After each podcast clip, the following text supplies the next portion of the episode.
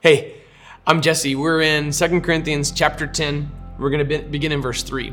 Yesterday, Paul called out his critics, and today he's going to reframe the discussion. It's not just a battle of words, it's not just two flesh and blood humans attacking each other verbally or with the written word. Paul reminds us in today's text this is a spiritual matter. This is 2 Corinthians chapter 10 verse 3. For although we live in the flesh, we do not wage war according to the flesh. Since the weapons of our warfare are not of the flesh, but are powerful through God for the demolition of strongholds. We demolish arguments and every proud thing that is raised up against the knowledge of God, and we take every thought captive to obey Christ. Now, I wanted to complete the sentence in verse 5. Tomorrow's devotion will delve into what Paul introduced there, but I want to zoom in on that first. I mean, paradigm shifting thought that he introduced in, in verses 3 and the first half of verse 4. In addressing his critics, he reframes the discussion. It's about spiritual warfare. Demonic forces are real. If you're my skeptical friend and you're tuning in, I know that you might think that's kooky, but I've you and I both know that when you see something like a mass shooting, we even colloquially, like news anchors and commentators and editorialists, will ask the question, like, what possessed this person to do this? All right, what possessed this man to do that? What, eh, that's a that's even a, a phrase that we use, and it has its roots in this this reality. Like evil is real. Evil is very powerful we all acknowledge this in times of tragedy, in the, in the face of just bald, unspeakable acts of evil that make no sense to us at all. It's like, why would this guy do this? Why would this person do this terrible thing? We all of a sudden, all of a sudden become very aware of evil's presence. And we all become theistic in our moral arguments because we then just presuppose a moral standard for goodness. When we use the word evil, we necessarily are operating under a standard for good. Now, evil is real. Evil will breach the thin veil between the spiritual and the physical to drive people to do terrible things. Paul has just reminded us that in our context today, for example, if you're getting you know, hateful messages on the internet, or if you even come upon a writing that's not even directed at you, but that it spews hatred. It's not it's not a physical battle. That physical image bearer of God is not the enemy. The real enemy is the devil. And he tempts us. He drags us away.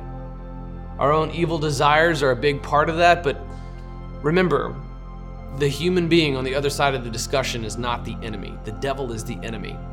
This is a battle, but it's not a battle against the flesh. We don't wage war according to the flesh. So remember this. If you're currently in an online argument, man, I used to get in those all the time, and only a few of them ever really bore any fruit, uh, but most of them did not. Remember, it, your opponent in the debate is not your enemy. That they're not an enemy. The devil is the true enemy.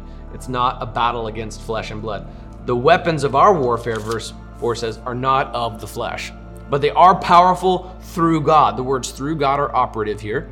You don't have any power of your own. All right, scary movies can sometimes portray exorcists as though they have power that other people don't have. Uh, no, the power is through God.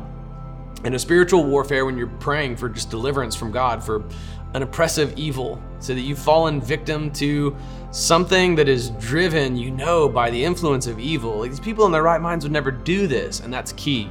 Your hatred is not directed toward them; it's toward the work of the devil and the, the destruction, the destructive effects of sin. Instead, you remember that these are these are mere humans, but I have weapons of spiritual warfare at my disposal, and I, the most obvious one to go to is prayer. That is powerful through God. You don't have power on your own. You can't rebuke demons by your own namesake. Ask the seven sons of Sceva in the book of Acts. You can't borrow authority here. You just talk to God. You don't rebuke the devil on your own. You ask the Lord to. God, would you rebuke Satan on my behalf? In the name of Jesus, Holy Spirit of God, would you deliver me from this circumstance? These are powerful weapons. When Christians say that they are praying for someone on the internet and they get mocked by atheists who think of thoughts and prayers like it's some sort of mockery, and they don't understand what prayer is. I've seen what atheists do in those situations, like sending good vibes your way. Come on.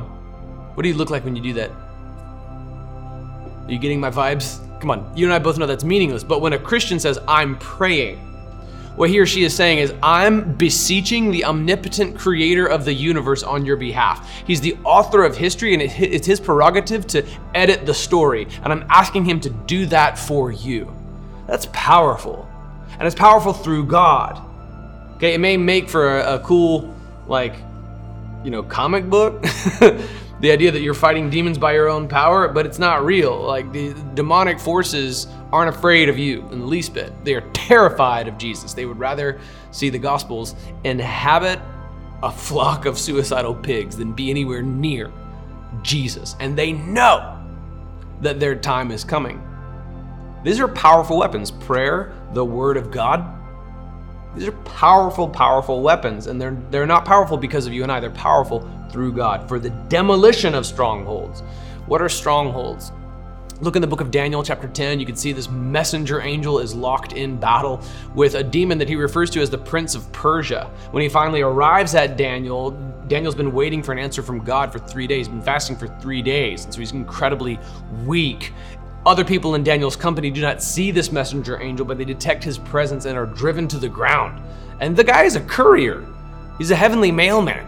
He's like the FedEx angel, but he's strong enough to hold his own against a principality, meaning this territorial demon who presides over the skies above Persia. And he already knows. He's been given this glimpse, I guess, by God that he's going to then go do battle against another demon known as the Prince of Persia. These principalities, these uh, these demons that preside over certain jurisdictions, they're they're powerful and they can form strongholds. As numerous demons would team up. See Jesus' teachings about the binding of the strong man, and strongholds are exactly that. They're strong, but they are demolished at the will of God. Would you ask God to demolish the strongholds? Would you invite the the will of God to be done? This is exactly how Jesus taught us to pray. Do you know that warfare prayer was baked into the Lord's Prayer. Lead us not into temptation, but deliver us from evil. You're asking God to have His will done on earth as it is in heaven. That's an act of conquest. That is beseeching Him for military action. In heaven, His will is done absolutely. On earth, His will was done perfectly in Eden, and it will be done perfectly in the end. But in the meantime, we, you and I, mankind, like we compromised it by inviting sin into the picture. God is using even that stuff to redeem all of history, but in the meantime, when we pray, we are asking God to have His will done on earth the way that it's done in heaven.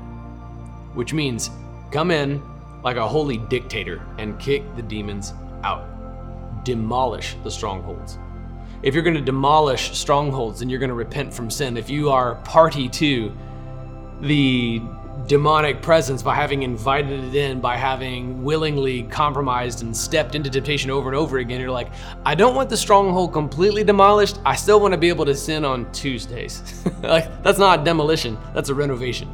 Would you ask God to demolish the stronghold? Would you confess and repent any sin that's in your own heart, in your own life? And would you experience the victory that is yours by just simply praying and praying the way that Jesus taught you to pray. Me pray that for you right now. God, I lift up my brothers and sisters in Christ. We acknowledge that evil is real, spiritual realm is real. We forget that often. This is by the devil's design, but you've given us weapons, Lord, that are strong for the demolition of strongholds. These are powerful weapons, and they're not of ourselves, they're from you, God.